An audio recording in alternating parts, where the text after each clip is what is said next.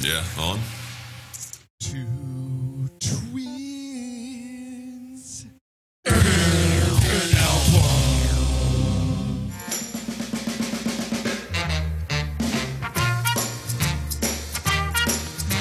Yeah, yeah, yeah.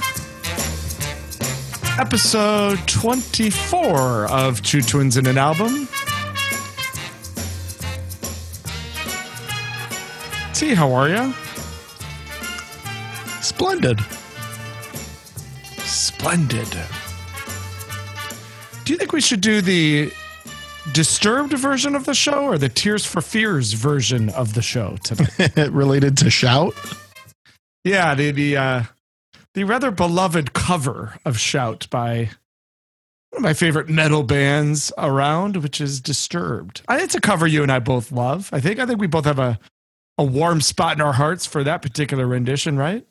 I think all of Disturb's, you know, sort of odes to the 80s. I mean, I know they did Land of Confusion and Shout and what am I missing? They did another. They did Midlife Crisis by Faith No More. Oh yeah. Oh yeah. Yeah. Not 80s, but that's a that's that's a decent tune. Um clearly they have some good taste, you know, and the fact that they went in the uh Tears for Fears direction, I think shows some appreciation.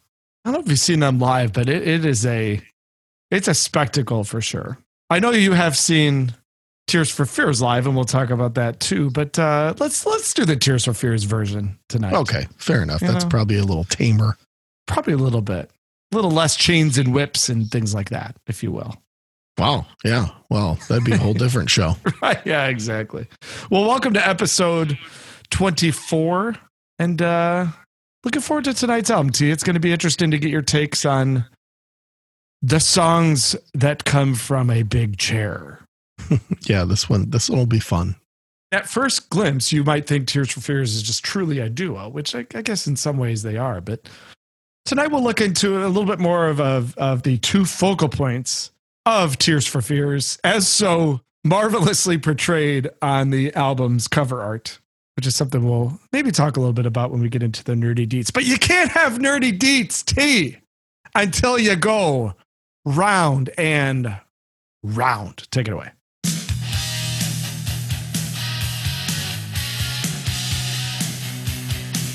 T, what albums have you been digging of late? Well, um, let's start off with a little Lionel Richie. And uh I mean, Can't Slow Down is one of the best albums of the 80s. Has some ridiculous tracks. Um, sold, sold a few copies, just a few. Yeah, it sold an obnoxious amount of copies and had some really good album tracks. Um, the only one is probably my favorite Lionel song of all time. So just a beauty. Really? Um, the only of all the tracks on Can't Slow Down, Uh, you the- would choose the only one. the only one is just a, it's just an awesome song. It's just quintessential Lionel, you know? But I mean, Running with the Night's amazing. And, you know, I mean, it's, it's a hell of an album. And, uh, which led to me watching some clips of the, uh, American Music Awards where he not only hosted, but won like 12 awards or something. And every time he went on stage, he just kept saying, outrageous, outrageous, you know, uh, that was like, you know, that was the thing. The second is a great record, a little bit of an unheralded record from a 90s rock band called Lustre, L U S T R E. And uh, they put out a self titled record. I think it may be the only thing they put out. I used to know a little bit about this band, but now I've kind of forgotten. But I know that they were like one of those 90s bands that had this like tight cult following. Everyone's like, these guys are going to be huge and this record's really good and just never really panned out. But check it out if you're in the mood for some good sort of mid 90s, kind of a little bit post grunge uh, rock from a really cool, interesting band. And then the third is uh, getting a little bit funky on you here is uh, the album The Dude uh, by the great uh, Quincy Jones and somewhat inspired by the Quincy documentary that I watched several weeks ago on the old Netflix or whatever, Hulu, whatever the hell it was on. And a really good documentary. The dude is one of his funkier albums, which opens up obviously with uh, Ai No Corrida, one of his bigger hits. And that is what is round and round for me. What is round and round for you? You know, our episodes always lead me into these little temporary manic obsessions with a band that we get into. So I've been listening to uh, an album called Better Days Coming, which seems to be appropriately named for the pandemic that we're all going through. And that is the most recent album from Winger. Uh, came out in 2014, which T, I, it's kind of, you ever have that thing where it's like, oh, that's their new album? And it's actually like six years old. It's yeah. really good. It, it's, it's, you know, like everything Winger did, very, uh, very musical and, and just incredible work from Kip and Reb and the whole winger crew. So if I remember correctly, that one's kind of really stripped down, you know, sort of not a ton of production and really straightforward, bare bones rock and roll, uh, if I remember. And then there, the other one they put out, um, Karma is coming. Karma, yeah, which is very good. That that has a closing track called Witness that is absolutely incredible. That one got a little bit more lushly, you know, produced, kind of like the one that we uh, talked about on the old podcast here uh, with their uh, debut. It's a little more rock and roll, a little less prog. In, in, their last three albums, four was very progressive. Karma was was a more of a rocker with a couple things splashed in, and yeah, Better Days Coming is is definitely a little more stripped down, but it's worth checking out for sure. Everything that Winger does really is.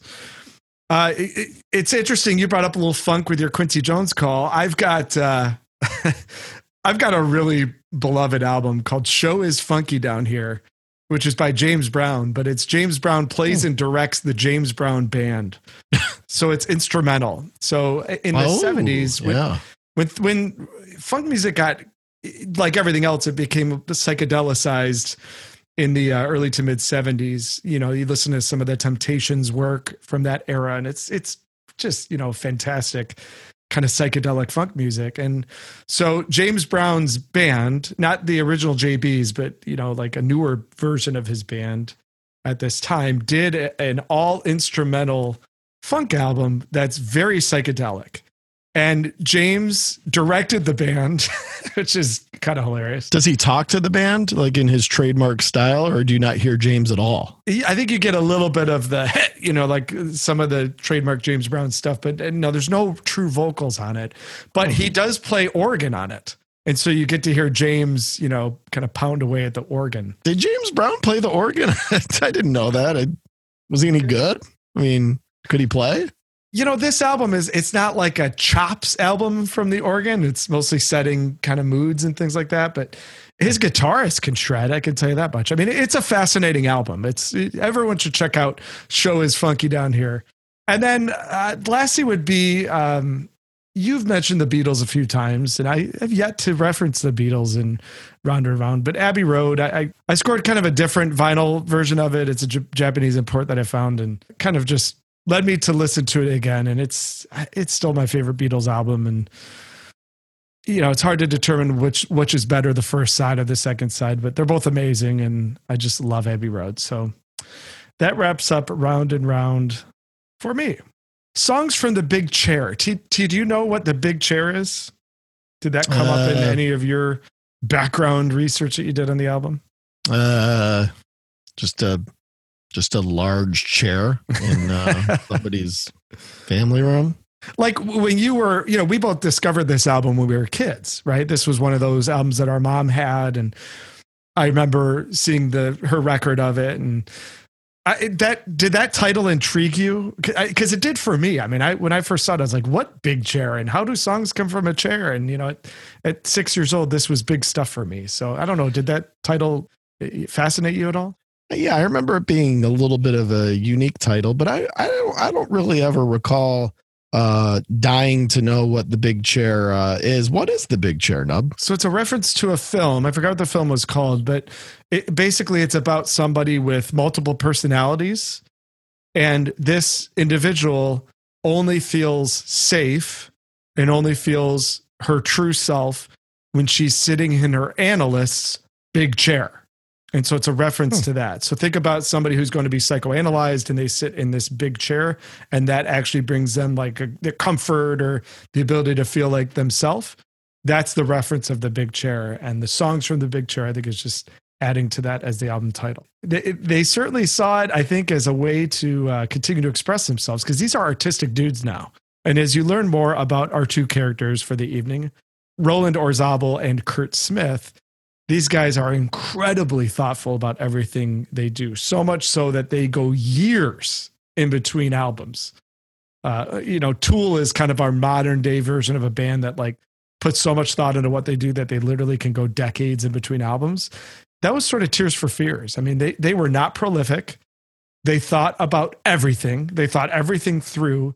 Certainly, this was a band that did not lack thoughtfulness and maybe sometimes to their own detriment. So Tears for Fears has kind of an interesting thing with me. Whenever I get caught up in a conversation with somebody about music and the inevitable topic of lyrics come up, because everyone always likes to pick on you and me about um, not really being that into lyrics, you know. And I always tend to bring up the artists slash groups that I actually do pay attention to their lyrics because I think that they're either very memorable or very thoughtful or consistently very good. You know, Noel Gallagher, somebody I pay, pay attention to the lyrics. Uh, the aforementioned Tool, you know, Maynard's lyrics I typically pay attention to and kind of I'm interested in. Phil Collins and Genesis, I always felt to be great lyricists. And absolutely Tears for Fears is on that list. I I think they were probably the most intelligent band in the 80s lyrically and in some cases musically, some pretty heady stuff in both kind of the pop tunes that they were doing as well as some of the more, shall we say, artistic tunes that they were doing. And sometimes it worked and sometimes it didn't. And we'll kind of go through that, I, am sure, as we plow through this one. But if you dig through their entire catalog, really, you're going to find moments where, whether it was a pop record that had a chance of being a hit or whether it was something that was a little bit more earthy and sometimes scattered, because this band could definitely be scattered at times. It wasn't ever from lack of thoughtfulness. In fact, sometimes I think that came from, you know, being overly thoughtful and overly intelligent and calculated about some of their music. I think those are great points. And with all that said, Tears for Fears to me has one peer uh, when you think about the era that they came from and the scene that they came from. I, I don't think they're peerless. I think they have a singular peer, and that group is. We'll get to that after we tackle the nerdy deets done dirt cheap. What a great cliffhanger. Good for you, buddy. Thank you. You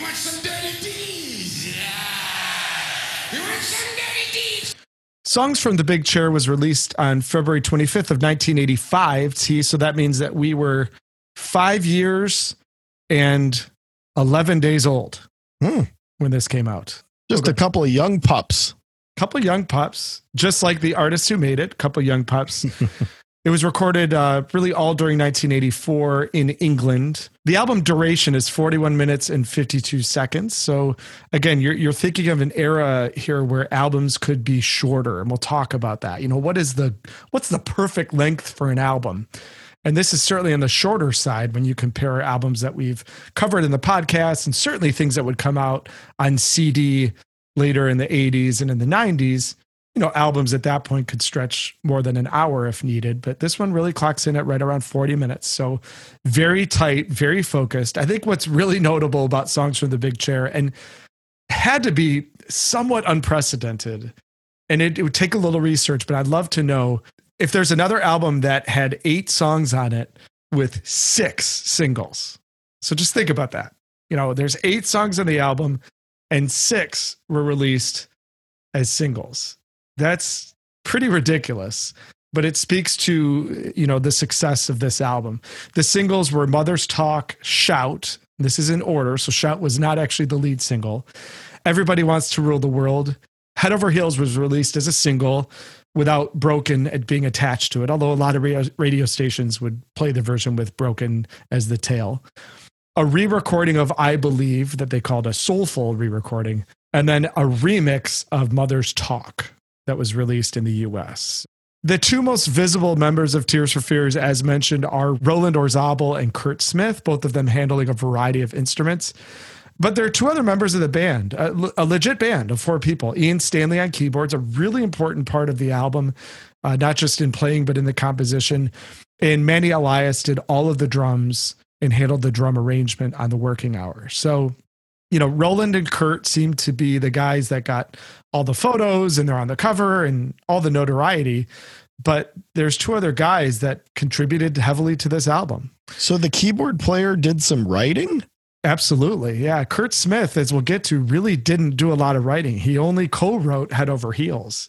So Ian Stanley handled more co writing far and away than Curt Smith did. But the dominant songwriter in the group was and always has been Roland Orzabal. So why did this uh, this third guy uh, get sort of the shaft? I mean, why was he not visible? Did did he not want to be, or was he ugly, or right? Yeah, I mean, it's it's kind of what we were touching on early. Like, I don't know if they were late additions to the band. I mean, clearly, as Tears for Fears went on, it became just Roland and Curt legitimately with studio musicians coming in and out. And then for the Elemental album, Curt Smith left Tears for Fears, and that was just Roland. I mean, legitimately, like it's almost like a solo album. Right. And then Curt came back. They got back together in the 2000s and they did the Everybody Loves a Happy Ending album, and they've toured together since then. So I don't know. I don't know if it was a marketing decision. I, I don't know what the deal was, but I mean, the other two guys, they're in the liner notes and they're, you know, they're heavily featured throughout the album, but they're not like considered to be like the duo, you know, mm. Tears for Fears. So there's lots of elements of Tears for Fears that feel like they were sort of mismanaged as time went on, and that yeah. might be another clue of it. If there truly was a third member of Tears for Fears on this album, uh, it would be Chris Hughes, the producer, who is a really essential part of the album. He created the album's sound, very big sound maybe going with the big chair. He does have some writing credits on the album as well. Uh, I think particularly on Everybody Wants to Rule the World. So Chris Hughes, kind of that unsung hero of the band. So was this album successful? Well, it hit number one in multiple countries. Uh, obviously, the U.S. It was number two in the U.K.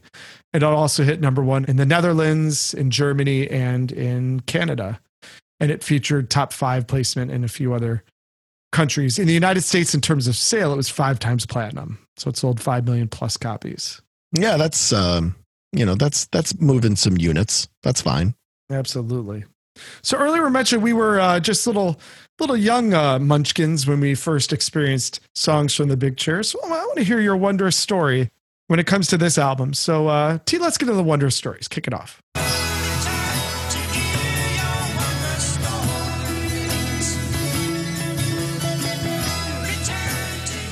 All right, so does your wonder story have something to do with mom's record collection in the blue room or anything like that? Or what do you got? yeah, is this one of the albums that we, you know, uh, chucked across the room like a frisbee and found a way to break? Probably got yelled at. I can't confirm or deny that that happened. Actually, I could confirm that that happened. Yeah, we we did that to a few of them. But yeah, actually, I mean, obviously, you know, I, I remember hearing these. I mean, these songs are you know 80s anthems and shout was just an enormous hit you know it was just on the radio constantly and on tv constantly and that was even before everybody wants to rule the world and i mean you know this is this is certainly an album with some very special very memorable tracks that have lived on and will live on for a long time but my story is a little bit more recent where probably just you know four or five years ago and uh, we went and saw uh, Hall and Oates and Tears for Fears, and they were actually playing at Joe Louis Arena, which is the old Red Wings arena, and something that uh, you know you and I both have a soft spot for. It's an old beat up, crusty old arena, but just has a ton of character and all that. So I miss kinda, it so much. I hate the new arena. I miss it so much. Yeah, totally. So we were there to see, uh, and this was Hall and Oates' kind of initial sort of reunion, you know, where they decided to get back together and go on tour and and we got there super early because we absolutely wanted to see Tears for Fears. Uh, my wife and I went and, and and they were just incredible. I mean, we were like beaming after the show. It was like, oh my god, those guys were so good. They sounded amazing. Roland is just so cool on stage. He was funny. You could tell he and Curt were really enjoying it. They were having a good time. You know, they played all their great songs. They played them perfectly. It, you know, they got done and walked off, and we were like, "Can they come back?" Because like that, I mean, that was just Like we couldn't wait to see them again play a full show, and they've yet to come back. But you know, hopefully someday they will. And then, P.S. Maybe Tears for Fears was so damn good that it ruined Hall and Oates. You know, as far as uh, kind of bringing us down. But there was a very much a differential that night as far as who stole the show.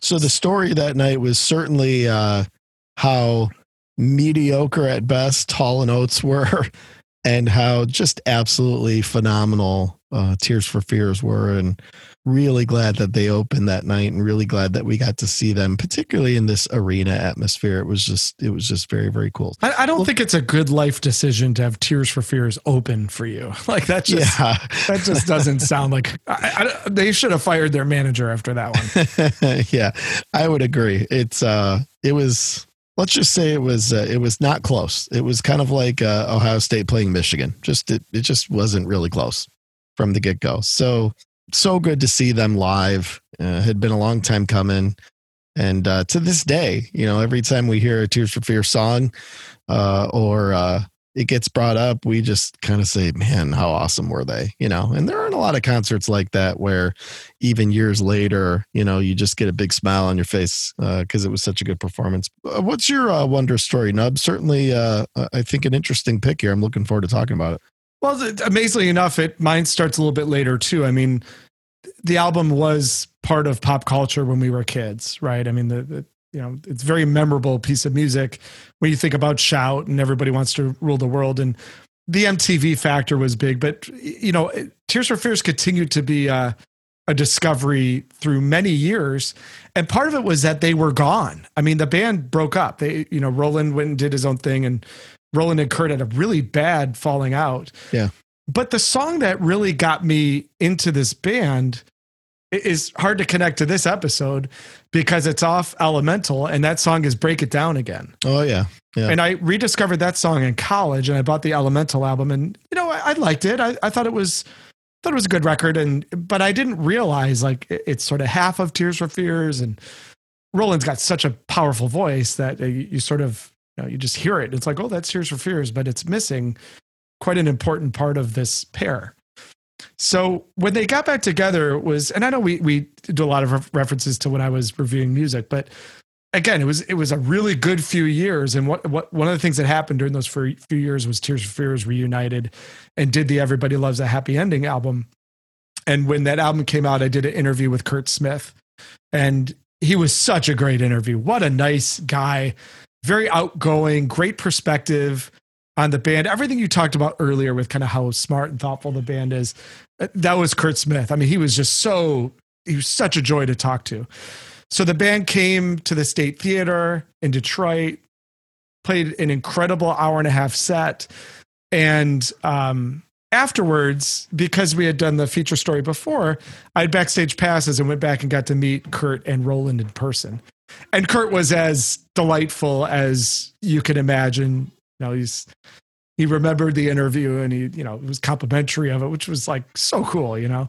Roland, much different vibe, you know, quieter. Clearly, meeting people is not his favorite part of the gig, which it Curt's a really outgoing guy. And uh, you know, it, it, it was like a night where it was like, God, everything everything's back to normal. Tears for Fears is together and they played this really outstanding show. I mean, you're right. They are live, you and I have seen a lot of bands. They'd be up there with bands that just yeah. how good they sound. Yeah, they're awesome. Know? And so, uh, you know, really good era there. And then they haven't made an album since.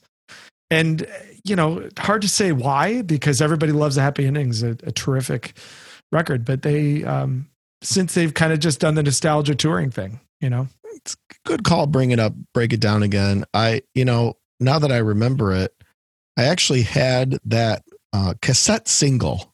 Remember cassette singles that would come in the little uh, oh yeah. Yeah. the little cardboard sleeve and uh, and they had one song on one side and one on another. And I had the break it down again single which uh, go pretty pretty far back with that song. And actually you and I uh, when we do our acoustic thing we we play that song. And it's one of those that always gets somebody saying what was that one again who was yeah. that yeah it's like, yeah, that was Tears for Fears, early 90s. You know, it was a hit, but a really really wonderful song, and obviously you know one that that Roland pretty much did on his own in that case. Should have been a bigger hit. And part of Tears for Fears challenge, and we'll get into this, is like how do you classify them? And that's what I mean when I say they really had one peer. You know, I, I think there's only one group that you can compare them to. Well, we're waiting. Well, that group is. Well, let's first let's drop the needle. Let's go ahead. Let's, let's go track by ah, track. Let's drop that needle.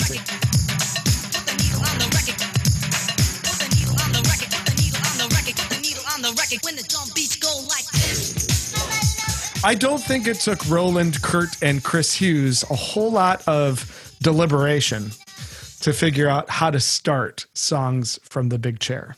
The rather interesting sound that actually kicks off the first audible part of the album and starts the ever famous anthem known simply as Shout.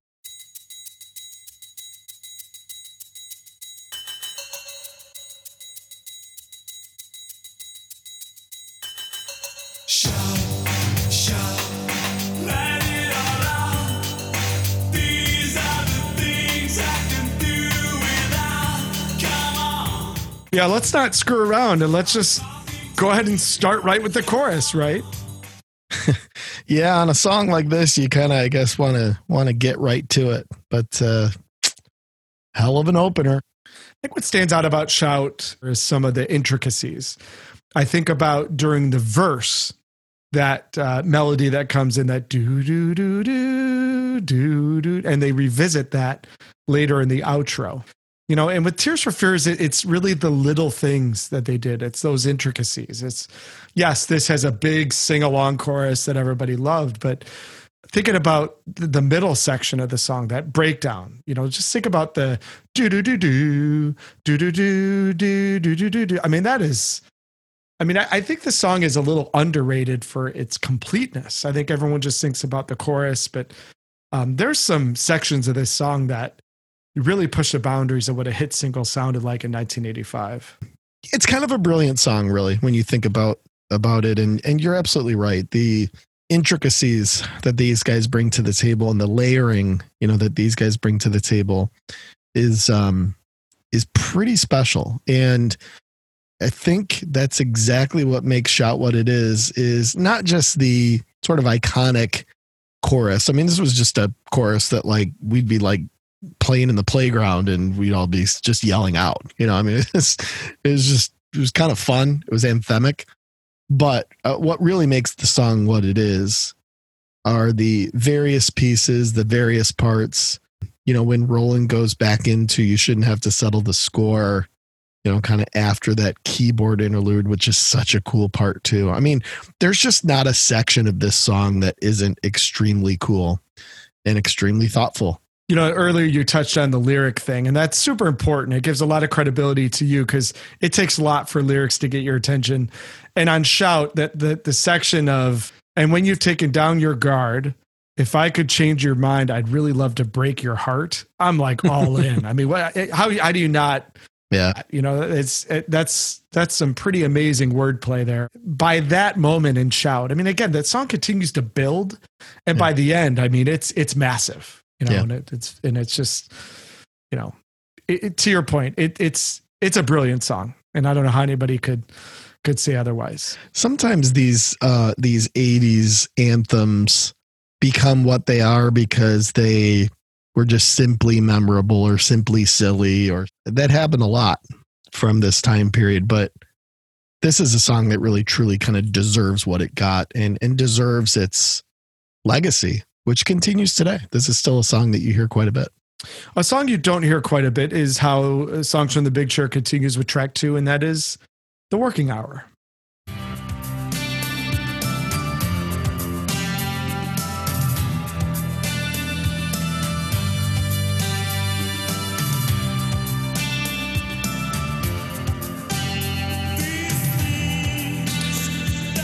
How do you enhance a song? You bring in two of the best at their craft to play on it.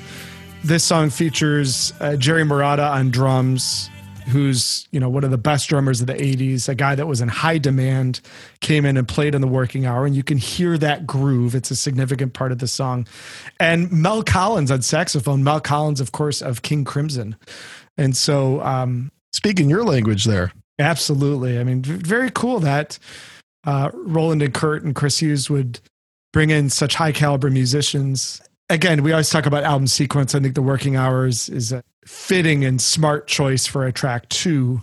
Um, just got a nice groove to it, you know, very smooth track. What do you think of the working hour? It's good. I, you know, I'm sure we'll we'll get into Tears for Fears album cuts. I mean, which truly were hit or miss. There's very rarely in between when it comes to these guys' as deep cuts. They were either pretty damn good or complete throwaways.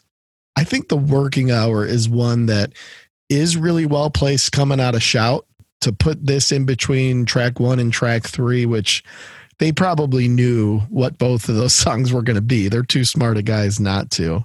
So I think it's a nice thing to place there in track two. And for a Tears for Fears deep cut, I think the working hour for the most part works. And a lot of emotion in it too. And and I think that's where they go wrong. And we'll experience a little bit of that on their album cuts. You know, if it feels functional versus something with some feeling in it. And yep. the working hour's got a nice emotion to it. You know, they're Roland is singing it with a lot of passion and yeah, I think it's a I think it's a really wise choice for a second song and a nice next step to the album.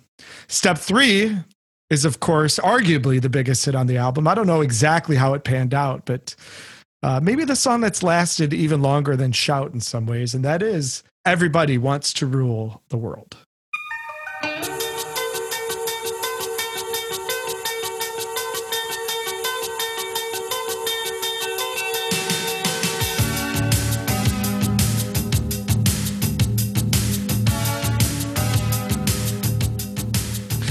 It's funny because, like, even saying the song title, I want to say Everybody, like it's like the ABCs. Like if you're not singing the song, you don't yeah. know what the words are. But yeah, it, was, it was like weird just to say everybody wants to rule the world without singing. Like it's basically a jingle. You know the choruses. I mean, it's yeah, yeah. This song was used um, in a lot of pop culture, whether it's the intro, the chorus, the verses you know, the key really is that driving beat, and it's that shuffle, dun dun dun dun dun, dun you know, which is not a typical beat for a pop well, song. Well, and lest we forget, um, you know, its usage in Pirates of the Silicon Valley with uh, Anthony Michael Hall as Apple founder Steve Jobs. I mean, great usage in that uh, particular film. Obscure movie, but yeah, uh, Pirates. That's a shout out to uh, Spencer Kreider out in Spain. But uh, yeah, Pirates, buddy. This is a more conventional hit single. You know, and I, I think it's important to note Chris Hughes, this is the song that he co-wrote. So you got a producer co-writing. That's always going to equal commercial appeal because for the most part, a producer's job is to be that connection to the band and its and its audience and in its market. This is sort of hit single written all over it, from the guitar intro to the last chorus. Um, just screamed hit single. I don't know how the record label didn't just automatically think, "Hey, we got a number one hit here." So look no further than the previous episode, episode uh, 23 on the old podcast here, where we talked about uh, Limp Bizkit.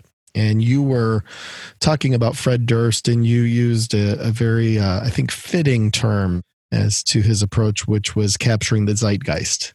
That certainly, you know, came to mind for me giving everybody get in giving everybody wants to see i couldn't yeah. even do it i know i know couldn't do it but um put yourself in the context, you know, uh, and not only is this a beautiful song and one with a really driving beat and a very memorable intro and just some very memorable moments, it perfectly captured the zeitgeist of the mid 80s, right? And this was an indulgent time period. You know, whether you were in the UK, whether you were in America, um, it was a time of prosperity and a lot of self indulgence and a lot of uh, getting fat and happy in any way possible. And everybody wants to rule the world is really speaking to that at a time where people, in most cases, were kind of so caught up in even the pop rock and roll type lifestyle. You know, this was hair metal and this was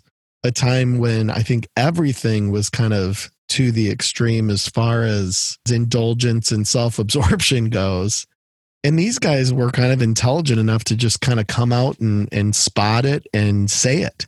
And I think that's part of why this song had the appeal that it did. Now, they probably could have sang whatever the hell they wanted over this. You know, they probably could have said, everybody wants to eat some food. And uh, it would have been a gigantic hit um, just because it's an awesome song. But the fact that they were able to, you know, kind of capture the moment in a pretty timeless way, because this is a song, to your point, that's been used a lot because of just as much its musicality, its content. And it's a very, very intelligent moment for these guys. And yet another song that deserves all of the accolades and all of the legacy that it's earned and really captured some important things musically and some important things lyrically. First of all, I I think you've maybe tarnished the song because from this point forward, I might just sing Everybody wants to eat some food. Eat some food. You know, I mean, that's important like too. That that captures the moment for me right now, actually, because uh, you know, I'm kind of hungry. One aspect of the song not to uh, overlook: great vocal by Curt Smith. You, not only do these two guys sort of look alike, that's one aspect of the cover art that I always was like, are these guys twins or brothers or like what's going on there? But their voices just complement each other so well. But they're they're also kind of similar. Yeah, you know, and there's a reason they harmonize really well together. But Curt's got kind of the softer, more delicate voice, and Roland's got that big old howl. But they their voices just really have a, a, a pretty extraordinary chemistry in the way that they harmonize with each other. Does Curt sing this entire song? He sings the verses. And then Roland has the choruses. Yeah, they're both kind of singing on the choruses, but Roland's okay. voice okay. is more dominant in the chorus. Yeah, I guess I do remember now that when, when you see them live, they're kind of doubling through much of the um, chorus parts. Yeah, yeah, they sing together in the chorus, but that's all Curt on the uh, verses. And what were the other songs? I mean, just even beyond songs from the big chair, Curt had a couple, um, you know, memorable. I think he sang "Mad World," didn't he? And a couple others that were kind of well known Tears for Fear songs early on. Yeah, Curt sings "Mad World." He sings um, "Pale Shelter." Okay. He sings "Change." And on Everybody Loves a Happy Ending, he sings um, Size of Sorrow on Everybody Loves a Happy Ending.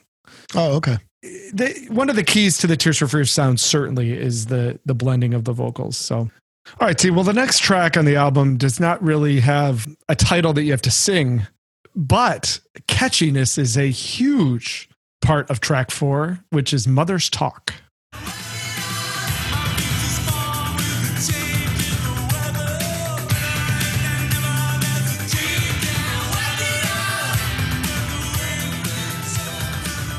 It's almost like the guys had a hook and like built a song around it, but didn't quite know what to do around it. You know what I mean? okay. So let's really get into it now. Okay. Let's really get into it here. There's a really interesting thing about this record. You, you know, you keep cliffhanging us with, uh, you know, who to compare these guys to. I'm not going to cliffhang on this one. I thought about it, but I'm not going to. I'm going to get right to the point here on Mother's Talk. This album is so volatile. There are moments of perfection and moments of just what the hell are these guys doing? and Mother's Talk, it's like, what are they doing? I mean, you come off really three songs if you include the working hour, which I think is fair, that are so directional that are so focused. And like what the hell is going on in this song? It is all over the place.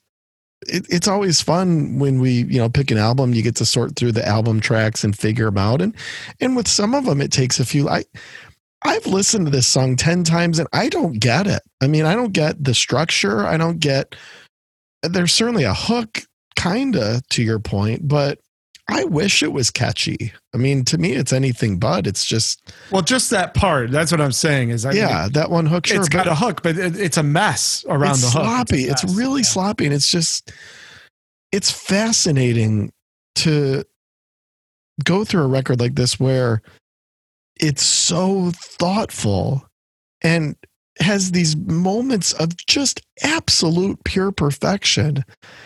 And then you get to really this section of the record.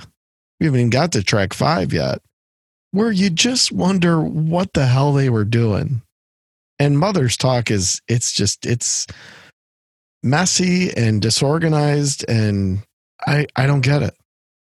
It almost sounds like a, it's like a Frankie goes to Hollywood song. You know, it's just Right. it's right. directionless and it's it is like okay we've got this little bit but we have no clue how to package it and it, it really just turns into you know it turns into something that's just kind of hard to get through Yeah, I mean, I think you're absolutely right. And maybe this was kind of a thing, like this was kind of a album cut thing to do, but it's this album kind of frustrates me because, you know, I can't think of another record where you experience actual perfection and then you experience moments that are just kind of confusing. You know, I'm I'm all for something that's a little bit more scattered, a little bit unstructured. I mean, that can be great, but I don't know. I just I don't understand what happens in the middle of this album. there were a variety of b-sides and outtakes that were recorded during these sessions quite a few and and like we mentioned earlier it's a shorter album with only eight songs and without question some of those songs that didn't make the album are of higher quality. There's a song called the big chair that didn't make the album. Mhm. um, tears for fears has since they, they've celebrated this album quite a bit with box sets and reissues and multi-disc uh, editions and things like that. And you do get to hear some of those other songs. And it does make you think you know why maybe some of those were not included uh, when you hear mothers talk. But yeah it, it it's it really is a song that uh, that breaks up the pretty amazing start Yeah, I mean, uh, this is a record. this is like a B side at best kind of. thing. yeah right yeah. or like a club song or something you know i again that frankie goes to hollywood thing you kind of see what they were going for but it just it never got there for sure Yeah. as a song Yeah. okay here we go i think i'll, I'll uh, th- this is the moment where i'll reveal their peer and that moment is uh, i believe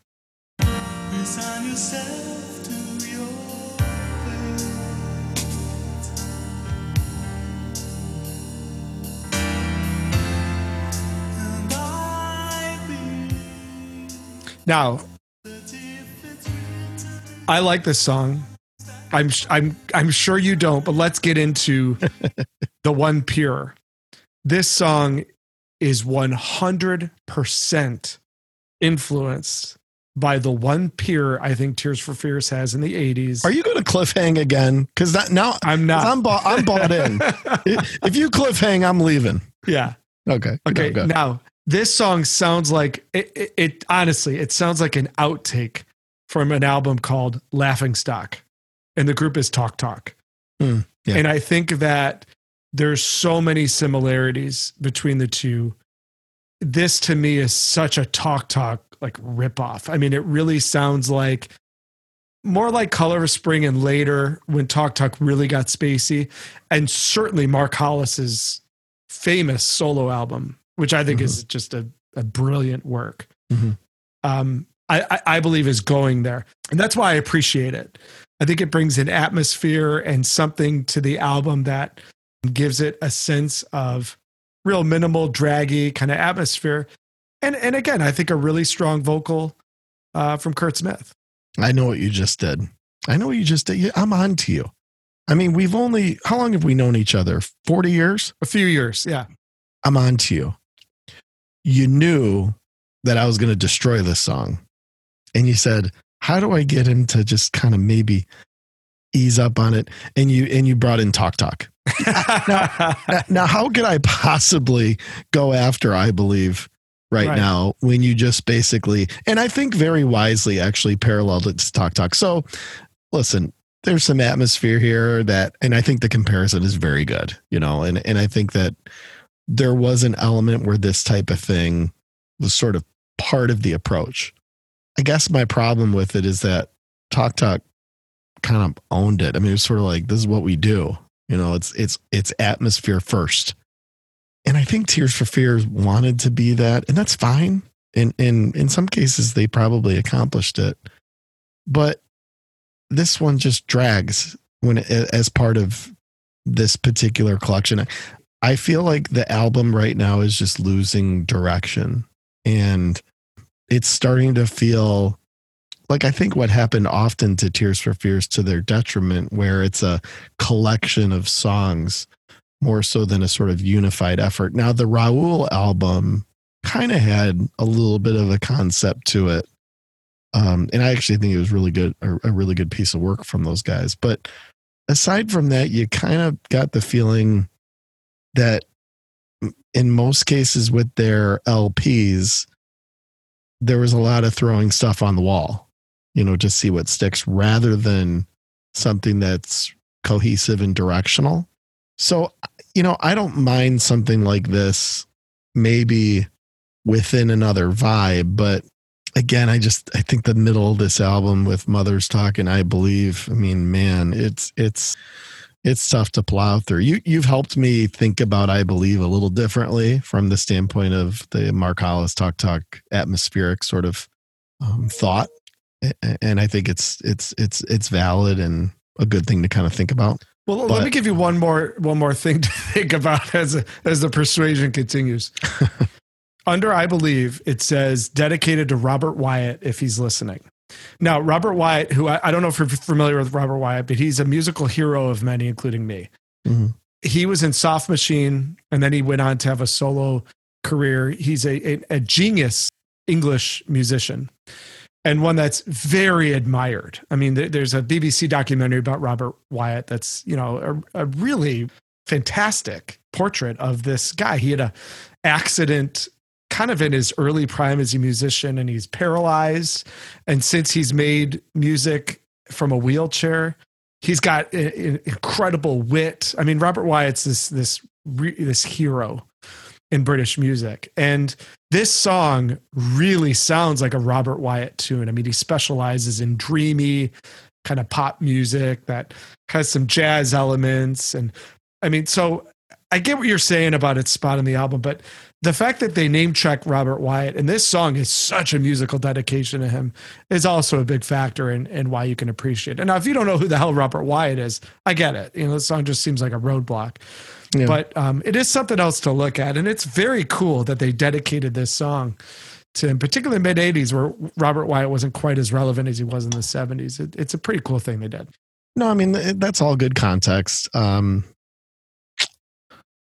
I don't know. still hate it I, I, I, I really struggle with the middle of this album just because. I mean, it, to me, it's just a, it's like a U shape, and uh, yeah boy, you see the eight tracks and you hear the first three, and it's like, oh dear, like this is going to be absolutely epic, and you know, okay well fear not because it gets epic again so here we if it's a u shape i have to believe and we- we'll see. But i believe i believe pun intended i believe that you will see broken as the beginning of the u going back up. Here we go broken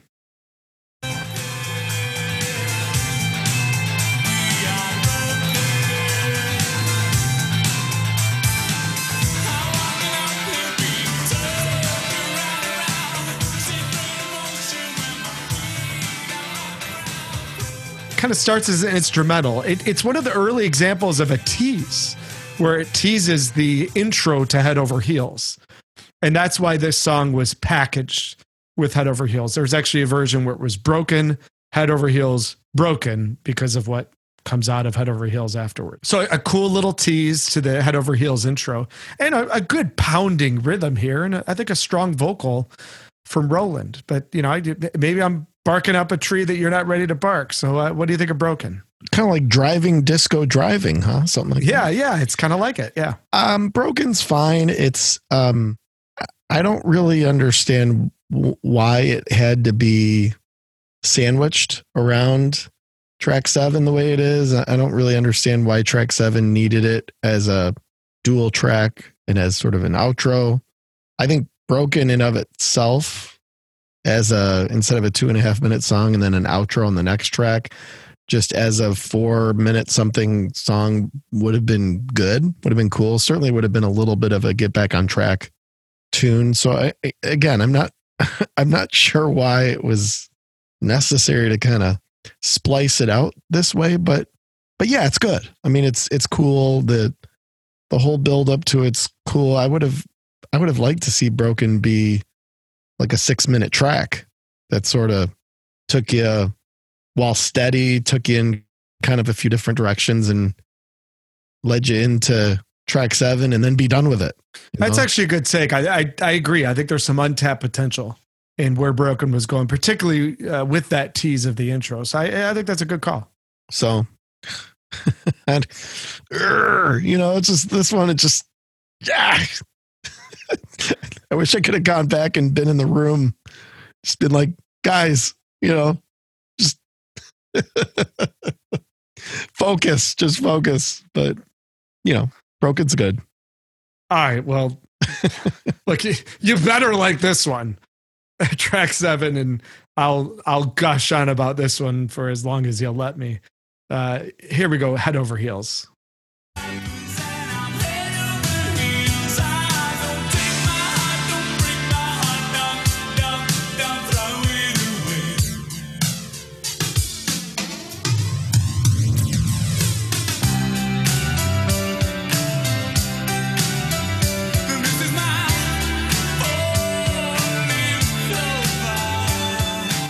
Hard to turn down. I, I, full disclosure, this is one of my favorite songs of all time. It- it- it- you know, easily would make my top 25, probably a top 20, and who knows, it probably would make a, a 15 or a 10 if you really break it down. But I, I'll- I'll gush on uh, in a limited way because I really want to hear your take. Amazing bass work from Curt Smith. You know, just the bass. If you just listen to the song and listen to what's going on with the bass guitar and some of the slides he's doing, and right there at the section that you played, well done as always, Maestro. Is you know he's going high on the neck and doing some really melodic stuff. You know, I I could go on and on and on. Tell me your thoughts on Head Over Heels. It's perfect. It's perfect. I mean, it's the layering, the guitar work, the bass work, to your point, the vocal, the sections, the outro. It's perfect. And it drives me absolutely nuts. You know? I mean, this should this should be the closer. This should be yeah, yeah. they should have had a string section play out the outro and fade out. Um, I, I mean, yeah, it's a wonderful song, and uh, maybe you can also try and explain to me why it needed "broken" to be added to it. Um, I would have liked to seen this. The actual song fades out, and a string quartet plays the outro.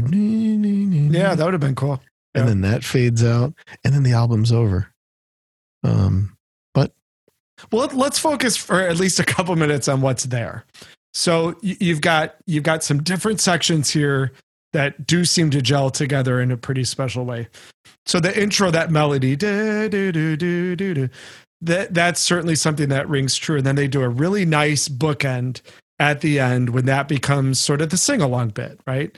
And you saw them play this live. I mean, that's a Oh, that's yeah. a peak of the live show. yeah, it was You know? amazing. Yeah, And uh, the the section you played too, I think that the tasteful uh, phaser on the drums I Mhm. thought was really neat. You know, Mhm. and that wasn't all that common in 1985. So some production elements. kind of takes me back to episode two, Face Value, where we uh, see Phil certainly in, in the air tonight, and a few other moments on, on that record where you see some drum effect going. I, I always think of that when I hear that drum lick.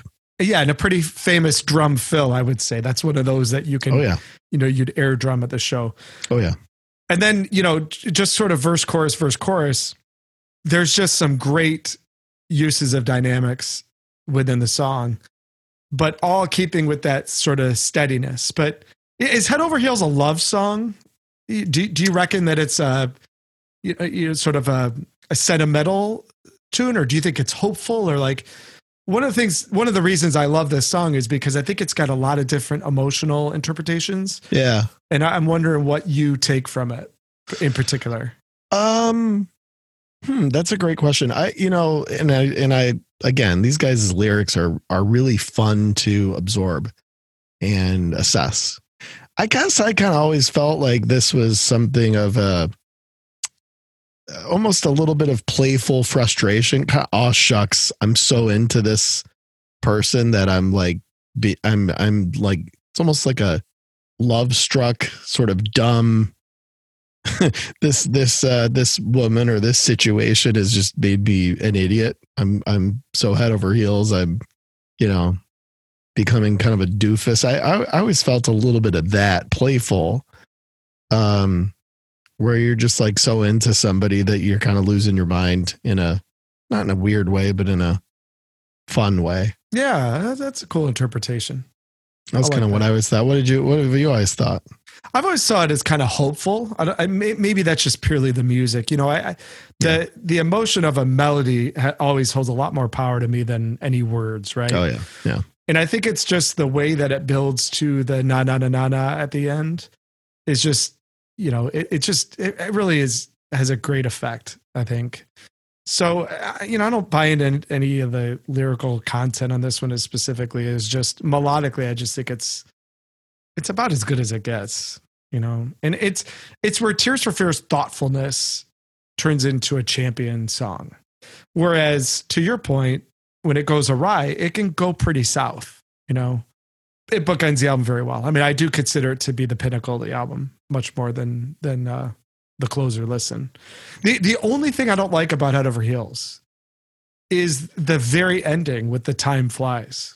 I just I, I I've always thought it was just kind of an odd way to end the song. And there's odd good and odd bad, and I think that goes into more of an odd bad. But when Roland holds the long time flies note with his voice, I, I don't know. I don't really get it.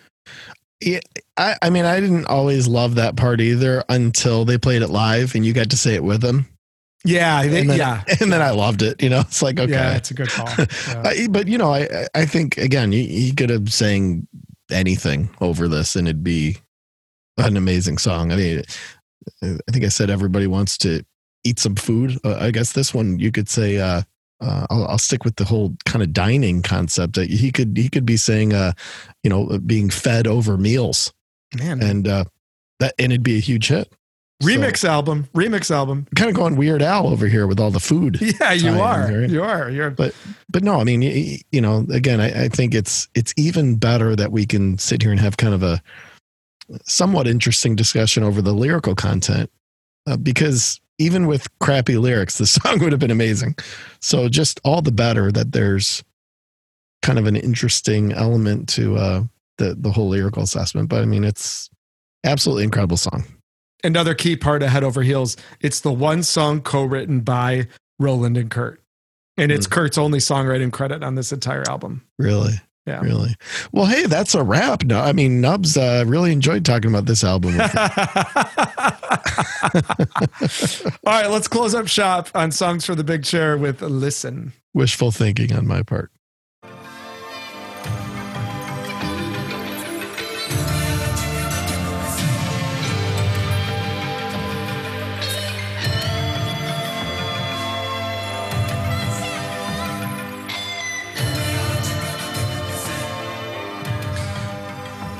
It, it, the melody's cool. Uh, You know, 45 seconds of the melody as an outro to the album would have been really tasteful. But it just sort of drags on, right? It never stops. it's, It's- six minutes and 48 seconds, dude. I don't know. Yeah, whatever. I mean, it's Think of like, it, it, it's like, um, I think bands were doing this chanty Dream Academy thing. You know, it's tapping into something that maybe worked for some. Clearly, this song is incredibly not commercial. I mean, it's this was not intended to be a single. It's one of the songs that was not a single. Um, it's just too long, right? It just, I mean, it, yeah, and it is a cool progression. I mean, to your point, it it kind of had potential ish. I mean, I don't know, man. I don't know. I'm spe- for episode 24, and I'm finally speechless. You're gonna be all right? I mean, Hey, this is part of why it's a good pick because, um, you know, it's I don't know. I've just never. you're speechless. You you are officially speechless. I told you. I it's told you. amazing. I don't. I just don't know if there's a more volatile album ever. It- you know, Yeah. one that just. I, I don't know. I said it's a U shape earlier. Maybe it's more of a like a jagged mountain instead. Uh, Yeah. Yeah. The ups and downs are, are. I mean, there are big swings in emotion and quality, and you know, throughout this thing. And I don't know. It's a little bit of a. I can What just could- I can, I can totally picture you like you're you're spending the week listening to the album as you always diligently do. But for those who don't know, T T is not the most patient listener ever. Like if you if you don't like something, you're gonna just quickly find something you like. Like you, you don't have enough time in your life or patience in your life to sit and listen to something that you don't like, right? I'll, I'll, I'll plow through it, but I, I need a I need a, a rinse out. Like in other words, if I, if I'm I mean I will plow through an entire song. I will plow through a 30 minute song, you know, if I have to, but I immediately if it's something that I just it was tough sledding, I, I kind of imme- immediately need to pop in a you know, one of my top 25s or something like that just to just just to kind of rinse it out. a cleanse. Yeah, a little bit of a cleansing. So, and I don't know, maybe maybe that was part of the plan because right when you get to like, you know, head over heels, you're kind of like, all right, I am just confused now. And then you hear that, and it's like, and you're in like, I do think well well I, that's a great point and that that leads to some of the analysis that I have of it. So let's get into some of our final analysis here, but let's start with does it matter? So T songs from the big chair. We referenced its success when we talked about the nerdy deets. Uh, does this album matter? it, it does because I mean, it, it was pretty unique of its time, not just musically and creatively and in the uniqueness of the record, you know, whether you like certain moments or not. But it was a statement. It was it was a, a group coming out and and exploring what going on around them lyrically in a way that was unique, and it was musically adventurous. And there are songs that are going to live on forever. I mean, there there are there are eternal tunes on this record that you just can't ignore and avoid. And it is thoughtful and it was different and it you know, there's a lot of positive things about songs from the big chair and so many people had it and so many people listened to it and and there could be certain things that are easy to pick on now that of their time weren't as you know, frustrating as I'm sort of making them seem. But there's no question that this record for this band, which is a great band and an intelligent band and a thoughtful band, that this is sort of their definitive album, and it probably should be. How about you? What do you think? I think it matters because because of the way it combined. You touched on this well. It combined the commercial and the creative in a way that by 1985 was pretty unprecedented. We talked about Talk Talk. You know, Talk Talk really achieved the creative. They didn't really achieve the commercial. I mean, they had the big hit with It's My Life, and there were a couple other singles that did okay in the UK, but they never really got the commercial thing right. And that takes nothing away from my, you know, complete and utter love for Talk Talk. Tears for Fears always kept that commercial sense in there. And that's where I give Chris Hughes a lot of credit because I think as a producer, he helped them with that. It's a very commercial album when it wants to be, and it's an incredibly creative album when it wants to be. And, and so I think it matters because I think that's its legacy, Mhm. much more than just the the couple, you know, smash singles that it boasts. So Sure. yeah, I think it matters for that reason. All right, T, let's get into the final cut. So, is Songs from the Big Chair on the turntable? Is it in the collection? Is it collecting dust or is it in the dreaded for sale bin? T, where is it for you?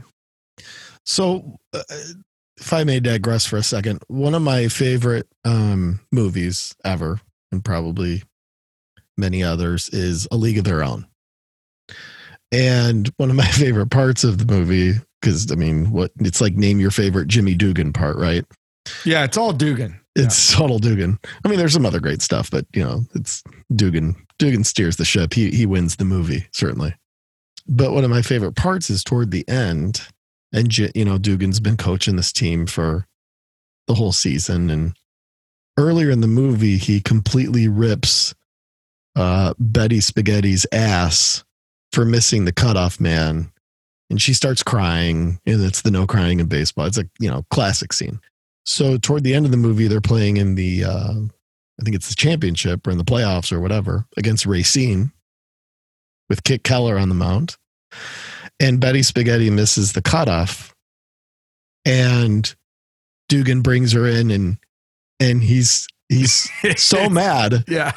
But he's trying. He, he's learned from his earlier manage, managing style, and he's trying with all his might to be patient and and sort of mentoring to Betty Spaghetti, and and it's taking everything he has to the point where he's shaking, and he's he's saying you're still, and he's got the you know he's got the big chew in his mouth. Yeah. Yeah. It's so It's a It's- great scene. such great Tom Hanks, and he's just like, "You're still missing the cutoff. Something, something I want you to work on for next year." And then she says, "Okay," and she kind of smiles because you know everyone's learned something, and she walks away, and Dugan's just standing there shaking for like an extra five seconds by himself. It's great.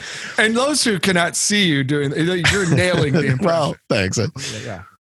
it's a little bit of how I feel about this record because I, I- you know, I've got Betty Spaghetti in front of me. This, you know, this this rather uh, attractive athlete who, you know, is is a shiny, good player. You know, and but you you kind of half want to be nice and coddle it because you because you kind of love it and you certainly love so many moments of it, but you half want to strangle it and you're kind of you kind of get the Dugan shake.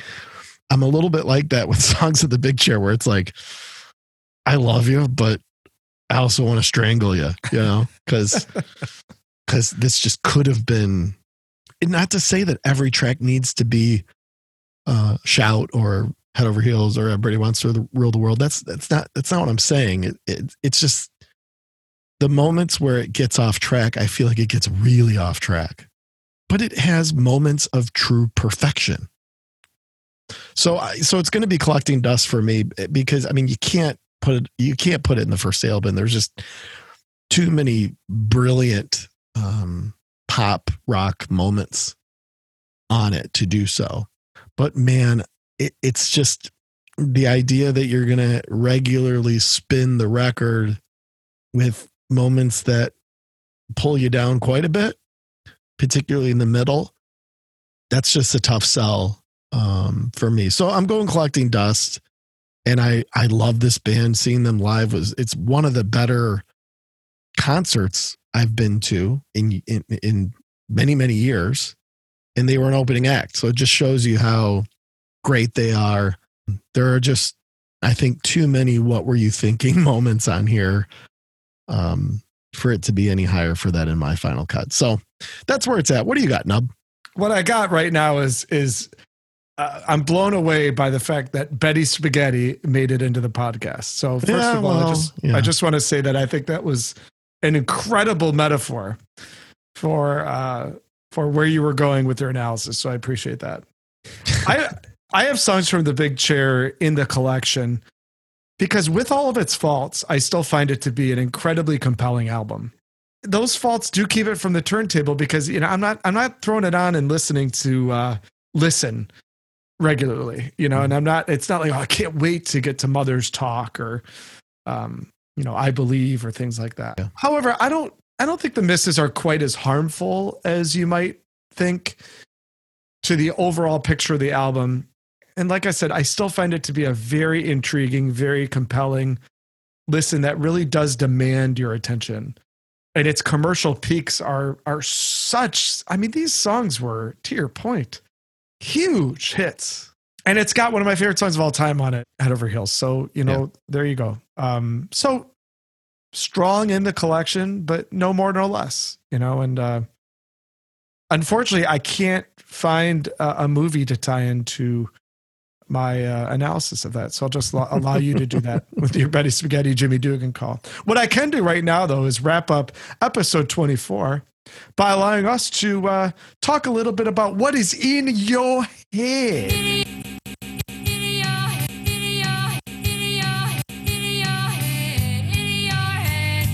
In honor of the album closer, should we have Dolores go on for six minutes and 38 seconds? just to just to kind of show what it's all about. All right, T, what is uh what is ringing in your head? All right, the first thing I've got is an Elvis Presley track, and this is off of his uh, Moody Blue record, good record of his. Is that Fat Elvis or Skinny Elvis? Uh, this is getting a little later. This is definitely pork. He's starting to pork out at this okay, point. good. All right. Um, but this track is called Way Down. Has a little kind of, you know, kind of funky, uh, fun sort of element to it, um, and some kind of classic Elvis hooks.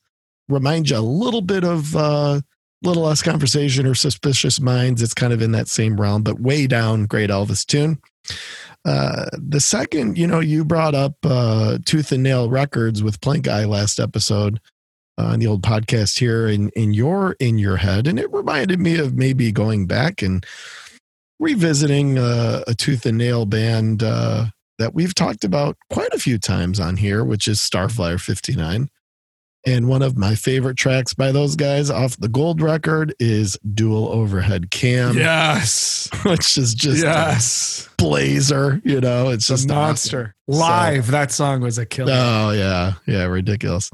And then the third, actually, we we also talked about uh, Lenny Kravitz. I think maybe two episodes ago, and uh, went back and listened to the Five album, which is decent. You know, it's uh, it got a little bit more electronica and, and a little bit more kind of creative and and sort of away from just pure guitar driven stuff by Lenny. And there's a song called Black Velveteen, which uh, I, I think is great. It's a, almost uh, like a sort of techno song, but uh, I think it's really good stuff uh, from Lenny. He he does. Um, I gotta say, he does drop the. Be careful with the language here because he does drop the C note in that song, which is, you know, you don't you don't hear that a lot. Um, Really? yeah, it's pretty blatant. It's like right during the chorus. I I actually I heard it and I was like, Wow. it's like, is he dropping the C bomb? Like, and and I went back and I looked up the lyrics online. I was like, oh my goodness, he is. You know, You mean like Uh, the C yeah, bomb? yeah, Wow. yeah, uh, going all the way with it. But uh, but it's a cool track. Um, you know, C note aside. Um, so that is what is in my head. What is in your head, buddy? I'm still kind of imagining that, picturing Lenny right now dropping the. uh Wow, that's. Did you ever see the clip where he uh he, he was playing the guitar and he sort of squatted down to to see the crowd and his leather pants ripped and his uh rather impressive uh manhood was out? Did you did you by any chance see that clip? I, I happen to see that every time you call me. That is my. uh That's what pops up on my phone when you call me. It does. Yes. yes, I wouldn't know why. because it's hilarious. couldn't couldn't be any more different than any anything that would remind you of Yeah, me. that's kind of why it's hilarious. yeah. Yeah. yeah. yeah. Uh, inspired by last week's ICP episode, I mean Limp Bizkit episode, I got into far and away the best ICP song, which is "Pass Me By." Yeah, off yeah. the Great Milenko, The A tr- closer, right? The closer. Yeah. a truly great song. You talk about like Dolly Willie rule. I mean, ICP's "Pass Me By" is. I mean, it's it's tremendous. So I've been giving that a few spins, just inspired by our show last week. Uh, a song by Nine Inch Nails off the Fragile, "The Day the World Went Away," which actually was the lead single off the Fragile, if you can believe it, and uh, a very very non-mainstream sounding song from Nine Inch Nails around 1999. But I think the fact that it was the lead single has always stood out, and it's a song that grew on me a little bit. And at this point, I just I, I think it's just you know kind of a mind blowing song. The outro where the electric guitar comes in, it's just so creative and off an album that who knows maybe we'll look at that album one day it'll be a four hour show but maybe we'll look at the fragile and then lastly is a, a song from a, a band that certainly i don't think we'll do any albums for but they had a few good songs in the uh, late 90s early 2000s and that's Superdrag with uh, do the vampire which is a song off the Great uh, band. head trip in every key album yeah Love that band. Love that. But that's off that's off head trip in every key. yeah Yeah. Yeah. yeah. Regretfully Yours obviously was kind of their most popular album. They had one called Last Call for Vitriol that was really good. I, they're they're a they're a great band. Love those guys. some great some great individual songs for sure Actually, it's, uh, so I guess going uh, going along with the Lenny Kravitz thing that we just noted, do you remember seeing them at? I think it was like a Horde Fest or something, maybe.